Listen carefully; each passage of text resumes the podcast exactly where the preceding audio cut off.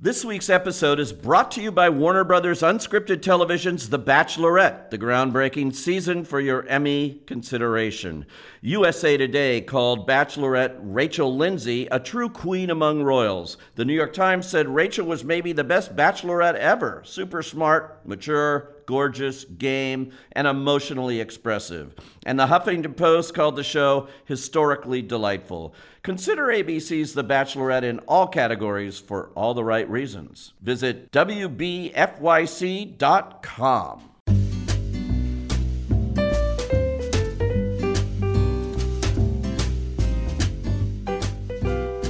Hi, I'm Dominic Patten, And I'm Pete Hammond. and this is the Deadline Podcast TV Talk.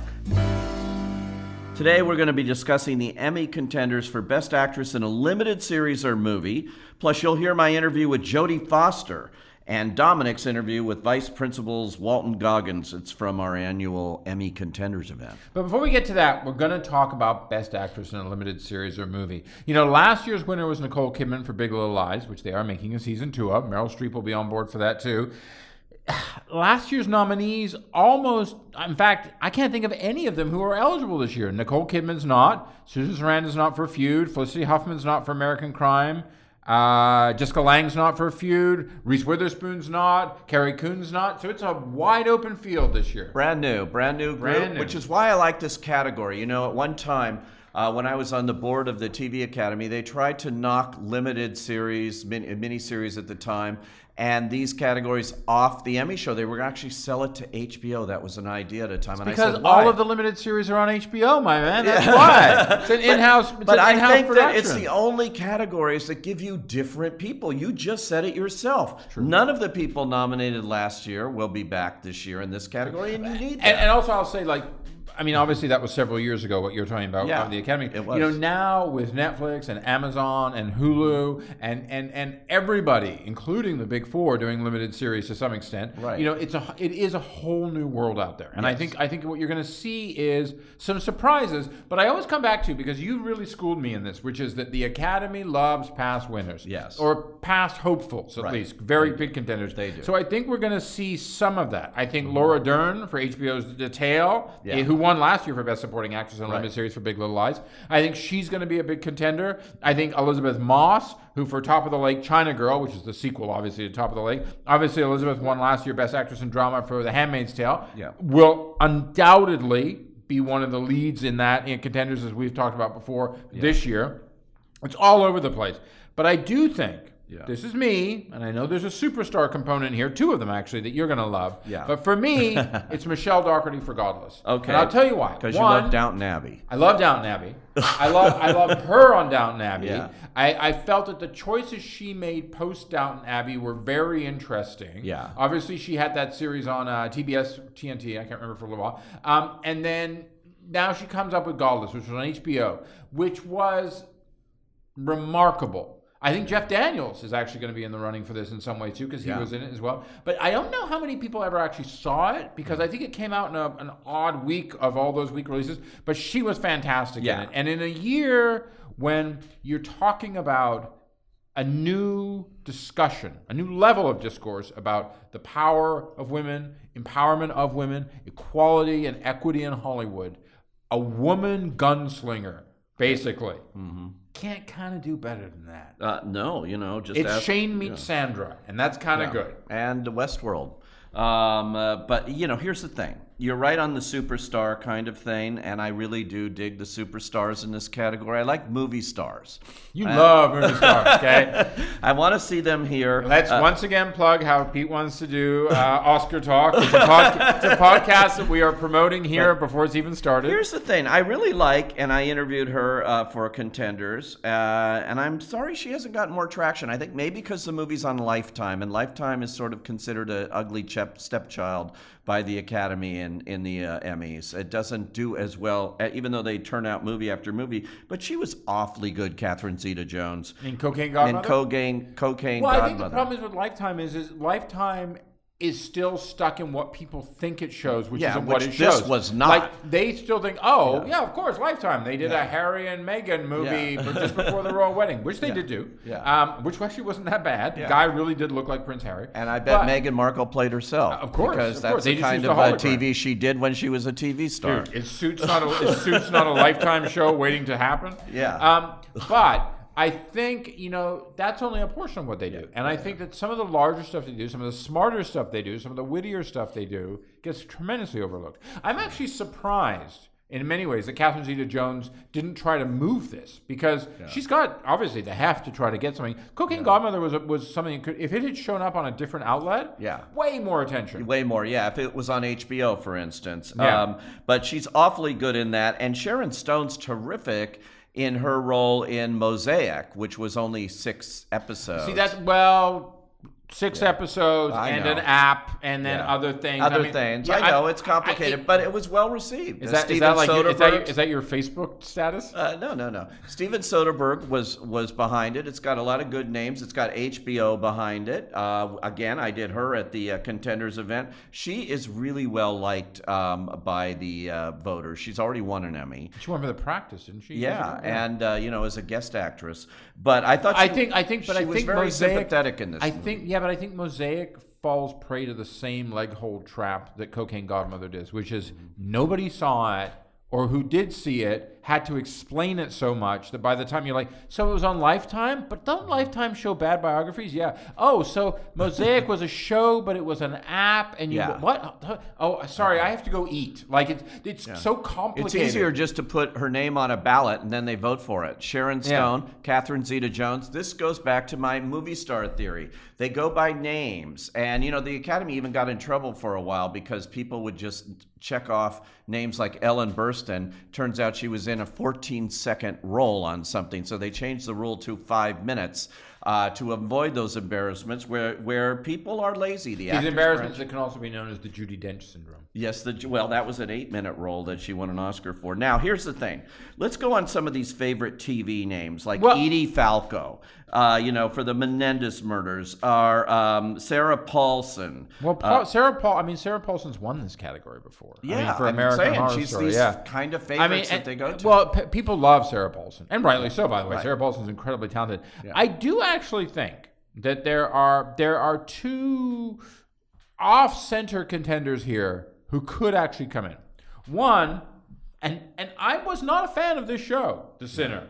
But I think Jessica Biel could actually be be a strong contender here because she really put herself out there with Yeah. this. She is well liked. Right. She is seen as someone who has worked very hard from where she started in, in the industry to where she is now. Yeah. She's also seen someone who's taken on a role behind the camera. So I think that's something which gives people a, a lot a, a lot greater perspective on her. The other one though, and I will say this in a in an industry where I think Margaret Atwood bodes well if you can connect her to you, is Sarah Gadon. Who was in Alias Grace, which Mm-hmm. Was on Netflix, which is based on a Margaret Atwood um, novel about a Didn't- woman, a I didn't woman see who's it. Didn't see it. fantastic. Yeah. Fantastic. And and I worry that a lot of people didn't. It's, Mm-hmm. It takes place in the 19th century. It's a story about a woman who is falsely accused of a crime and kind of the telling of that story and what have you. Sarah was amazing in it. Amazing in it. And again, Mm. I worry this category, I mean, you mentioned it kind of when you were talking about when the Academy thought about getting rid of it. This category is either heavy loaded with superstars. Yeah. This is great. You're Right. Nicole Kidman, you show up for Big Little Lies, bingo, right? Right. You're Reese Witherspoon, bingo. Jessica Lange, Susan Sarandon, gang, gang, gang, gang. But you also have an opportunity here to have some really, really interesting performances from people who are really just digging into the work. Yes. And I know that sounds really Puritan of me, and I'm not that kind of person usually, but I do think that it's like it's a you know we've got six episodes, we've got nine episodes here, and we can just tell a story. Yeah. And sometimes being a better storyteller, I, and I will take this back in my future lives, is better than being a movie star. Well, that is true, and that can that can definitely work for someone. While we're on Netflix here, um, Black Mirror is is very has done very well in these categories in the past. It actually won the movie Yeah. award uh, last year, and uh, you have uh, you know a number of actresses that are really good at Rosemarie DeWitt. you Yeah, know, yeah. fantastic. Black Mirror is Black Mirror is great because I mean everybody gets to play. Right? Yeah. And it's uh, like who was I? She talking- was in the Jodie Foster direction. Yeah, exactly. Yeah, Um, was I was talking to uh, Jimmy Simpson from Westworld, and who was in Unsolved, and he was telling me. I, I bumped into him, and he's. I said, "Oh, where have you been?" He goes, "I just got back from London like this morning." I said, "What do you mean?" He goes, "I got nominated for a BAFTA for my role in Black Mirror." Yes, Yeah, I, was know. like, well, you know, it's like- all over the place. Yeah, You yeah. know, these kind of anthologies that aren't really movies. They're sort of. But uh, see, how does that? But why are they allowed to do that? I don't know. I Because Black Mirror is an anthology series, Yeah. right? But it it is It's a different, series. yeah. Like it's not it's not. It's we're a series uh, that's not connected as what we think of as a series. So it, it falls in the. I mean, they're essentially one-offs under the same umbrella. they're one-offs. Yeah. Yeah. but I mean, this show, for instance, uh, uh, that Jodie Foster directed uh, for them is 52 minutes. Yeah. and uh, you know, so what is that? That's not a movie, but that's the, one- like the one that won last year too. Okay. Before we go on to something else, Netflix had a, a series, speaking of a series, called Seven Seconds. It's not been picked up for another year. They have decided to put it in the limited series category, and they are pushing Regina King. Yeah. And Regina King has won uh, two Emmys uh, for American Crime uh, on ABC.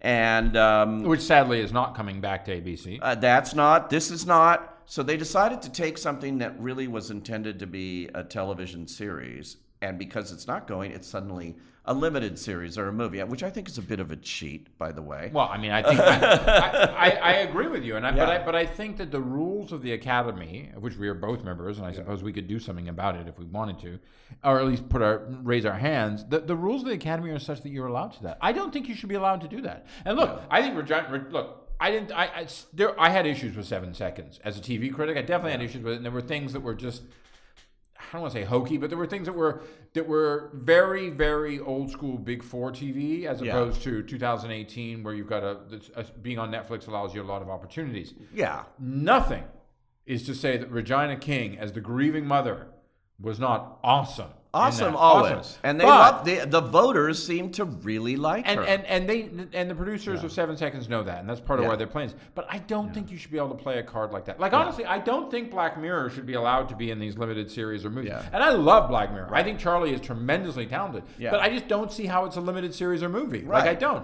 Well, It- it's they a need to redefine, yeah. I think, this category because it's getting a lot of gray areas year after year after year. Remember the year they nominated Ashley Judd for a show that ABC had canceled, and they fuck. So I'm going to just throw her in limited series and ever pretend, you know, that it was a, a regular network series, Yeah. which is crazy. Um, I mentioned Edie Falco before. Never, never. Um, speaking of, you know, a, uh network, you know, broadcast network, the Menendez brothers. Uh, uh, murders story. Law and Order, True Crime. Dun, She's dun, won dun, for dun, Nurse dun. Jackie. She's won for The Sopranos. She's won three times for that. You know, they do love Edie Falco too. So let's Yeah, but throw her that but that in. show was loud. Okay, what about Hayley Atwell? I mean, look, Howard's Haley, Hayley Atwell has, has clearly become. I She was in Howard's End on Starz. Um, which brought an Oscar to Emma Thompson. You know, that is a a, a property. But that I will say this: I would say, in fact, that can also be that can also be the anchor on this, which Mm-hmm. is that it is something. It's like, yeah, but there is a Howard's End, Right. Oh, but it's based, it's the book. No, Yeah. there's the Emma Thompson one, and Right. that's the defining one.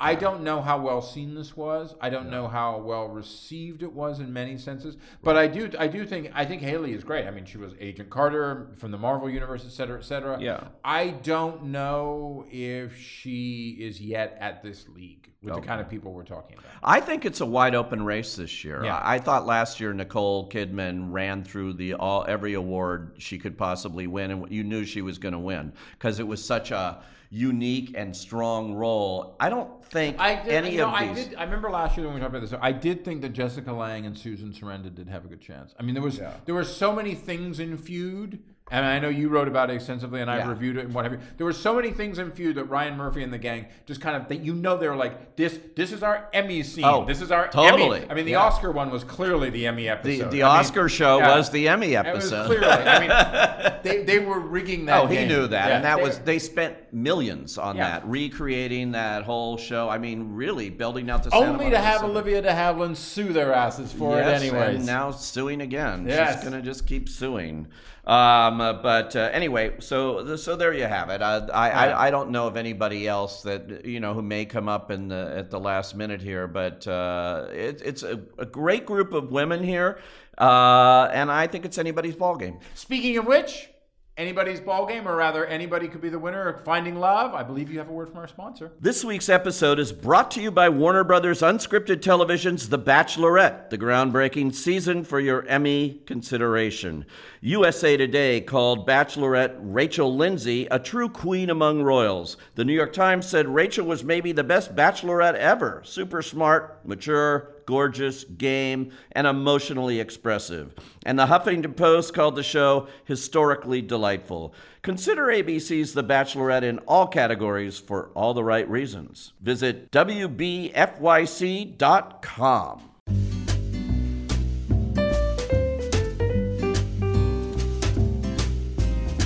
Recently, I got a chance on my Behind the Lens series for Deadline to interview the great Jodie Foster, of course, a well known actor, has been in this business for over half a century. We had a great time talking. Uh, in terms of Emmy, she's got the Black Mirror, you know, the Black Mirror episode she did, which is a, a terrific show and really shows her directorial talent here uh, behind the scenes. And so, she's going to be back on the on front of the camera with Hotel Artemis. Ho- Hotel Artemis, absolutely opening in June. And uh, so she's bringing back her acting career. She hasn't done any in five years. Concentrated on directing. We talk about all of that, so check it out. You know, you actually have been uh, concentrating more, I think, on the directing angle than the acting angle in recent years, right? I have, yeah. yeah. But you know, it's a long career. I've been doing, I've been in the business for 52 years. So yeah. I feel like if you just did one thing for all that time, you would be like a zombie or something. So yeah, I, I, uh, it's uh, it's been a, an amazing film school, really. I bet it has been right from you know what it's interesting too. I see so many um, actors who grew up as child stars. Yes. You know, like Ron Howard or Fred Savage mm-hmm. or Jason Bateman. Are so many of them that turned to directing, and I'm wondering if that was that your film yeah. school there, and you said, one of these days I'm going to be behind the camera. We're just the percentage that didn't become real estate people. it's one or the other. one of. or the other, yeah. But that is a, you know, considering what you know, it's an see. amazing transition to go from directing, uh, from acting to directing, and I think it's the best one. Uh, I yeah. think it really makes for the best directors. I think actors are really the only people who know why a scene works and why it doesn't from yeah. from from behind the camp, from looking really behind a lens and really able to able to understand what that process is and. Um, it's, uh, it's a kind of a mystery that I think only actors know. Yeah. What sparked your transition? You did a, a Stephen King's um, a show, like in the 80s, mid 80s or something yes, like I that. Um, Tales from the Dark Side. Tales from the Dark Side. Well, that's a funny story because yeah. I can't take credit for that. I should. I, I, really shouldn't take credit for it. My, my good friend Bob Balaban, uh-huh. director, oh, sure. actor as well, yeah. and uh, we uh, he knew that I wanted to become a director, and he was DGA and he needed a non-DGA person to come and co-direct with him. And so he called me up and said, how would you like to come in and co-direct this thing with me? I said, sure. So I did every part of the process with him, but mostly I shut my mouth and learned.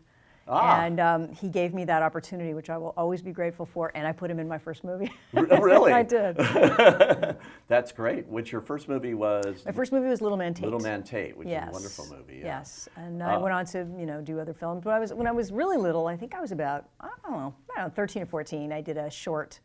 Um, uh, they were doing a documentary on me, and they said we're going to give you a camera crew, and you can do anything you want, and this is this is the amount of time you do it for. So I, I shot a short, and uh, it's, it's, it was an idea that had been brewing from the time I was a small child, really from the time I was six or seven. So. Wow, yeah. I, I think a lot of the films, you know, I loved The Beaver. Oh, loved thank it. you. I did. And, um, and uh, so many of them, I wouldn't call you as much a director as an auteur. You know, okay. there, it seems to me you have a, a definite feel for cinema as opposed to you know, wanting to do right. a bigger. Well, that really was my goal, and that was my first love was auteur yeah. directors. Uh, French Nouvelle Vague, you know, for me that really was uh, the opus. That, that really was the what I was going for, yeah. um, and what really turned me on to wanting to be a film director.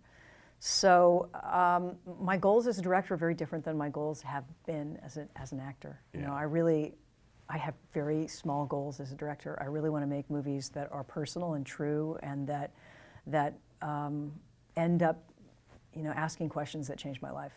And by extension, hopefully, that will change other people's lives. So, you know, it's it's a big goal and it's a small goal. Yeah. Um, I, I I really wasn't interested in making uh, as many as being the most prolific director in the world. I wasn't interested in you know winning Oscars and doing CGI films. I really just wanted to make films that um, for really sort of personal spiritual reasons. Yeah, and you know, and you've worked with so many great directors. I mean, you know, as an actor, we can start with Demme and Scorsese, and you can just go down to Tony Richardson, on and Yep, on and yep. on. Do you learn something each time you work with somebody like that? Every single time, and sometimes you learn, don't ever do that again. but um, I've also made a lot of movies with first-time directors. Um, Yeah. Adri- I made Adrian Lyne's first film. Right. Um, Uh, that Alan was Parker, Fox's, right? Yeah. Uh, Alan Parker, Bugsy Malone, uh, which technically was his first film. Um, so, uh, I, you know, I've had I've, it's been the best film school in the world. I, I feel like I've learned from every spectrum. You know, from somebody who's as detail-oriented and specific and controlling as David Fincher, who I really I think I learned more from than anybody in my life, to somebody who's really more of a poet and just waits till he's in the moment to see what, what what's going to come of it, like Neil Jordan. I have always been a big fan of Walton Goggins, and I think that, that almost anything he's in, he makes better. And he certainly made with, with Danny McBride. The two of them were killer great in HBO's Vice Principals. At our contenders event this year at the DGA, I had a chance to sit down with Walton, literally and figuratively, and you got to take a listen. So, I mean, Vice Principals, it was very interesting the way that Danny created this with Jody Hill. And you, you know, so many of us know you from your amazing time in Justified. And, and I think we can applaud that. Thank you. Thank you. A number of Quentin's films you've been in, uh, lots of The Shield, lots of stuff. This, for a lot of people who knew you, was a very different turn. And you guys just had chemistry to burn. What was it like when, when Danny approached you with this idea? And, and how was your feelings of like, I'll do this? Well, I, you know, I think I think for you know for every actor, you kind of look around and and and you look at the landscape of other actors, and you think, God, I, I would love to to work with with with him or with her, and uh, given an opportunity, I, I think something special could happen. And I, and I actually went in and uh, and I and I auditioned for a role on um, on Eastbound and Down. Oh, really? Yeah, I did. Yeah, and I and I had I had braces, you know, at, at the time, and uh, and I walked in and they were like, it was me and five comedians from Saturday Night Live. And, and I just thought, well, this is never going to happen, like ever. Everyone here is funnier than, than me. Uh, but but we had a great time. We had a really good time in, in that in that meeting. And uh, and then a couple of years later, uh, while I was doing the Hateful Eight, he reached out and said, yeah, you know, I have this this role, and and um, and I, I want you to do it, man. And and I, I read them in a trailer on the side of a mountain and said, yeah, I'm in. I want to be with you. Now, one of the things about Vice Principals is obviously it's you and Danny play two. I want to use the word competing, but that's such a lame term to describe what happened. But the clip gives us a little bit. You, as Russell, at one point in this, you know, things go badly, and I, I was always amazed when I looked at the finale, how it kind of rein, reinvigorated that sense of like, why are people so, why are the politics of academia so so sharp? And it's because the stakes are so low. Two guys who are dying to be a high school a high school principal, Yeah. and literally that finale, tigers and all. So I wanted to get a sense from you. Is one thing that was interesting about Vice Principals is it was always set to be two seasons, a limited run. For you as an actor, what kind of possibilities is that open for you? Well, because you're kind of making art in a vacuum, you know, you're, you're not uh, influenced by uh, an outside perspective. You know, it doesn't like in between like a season, you're, you're not trying to uh, uh, recalibrate kind of your performance or your writing to appease an audience. Um, you're just on an island. And, and uh, for better or for worse, this is the story that we're telling. And it's going to be finished uh, in its entirety before anyone sees it. Uh, so, uh, in, in, in that way, and to be in a, like a filterless uh, uh, chasm, if you will, it was it was extremely liberating. It was really, really, really cool. It was the first time that I had ever done that. So thanks for listening to the Deadline Podcast TV Talk. Make sure you subscribe to us on iTunes so you never miss an episode. And of course, you can find all of our Emmy breaking news coverage at deadline.com. thanks for joining us. See you later.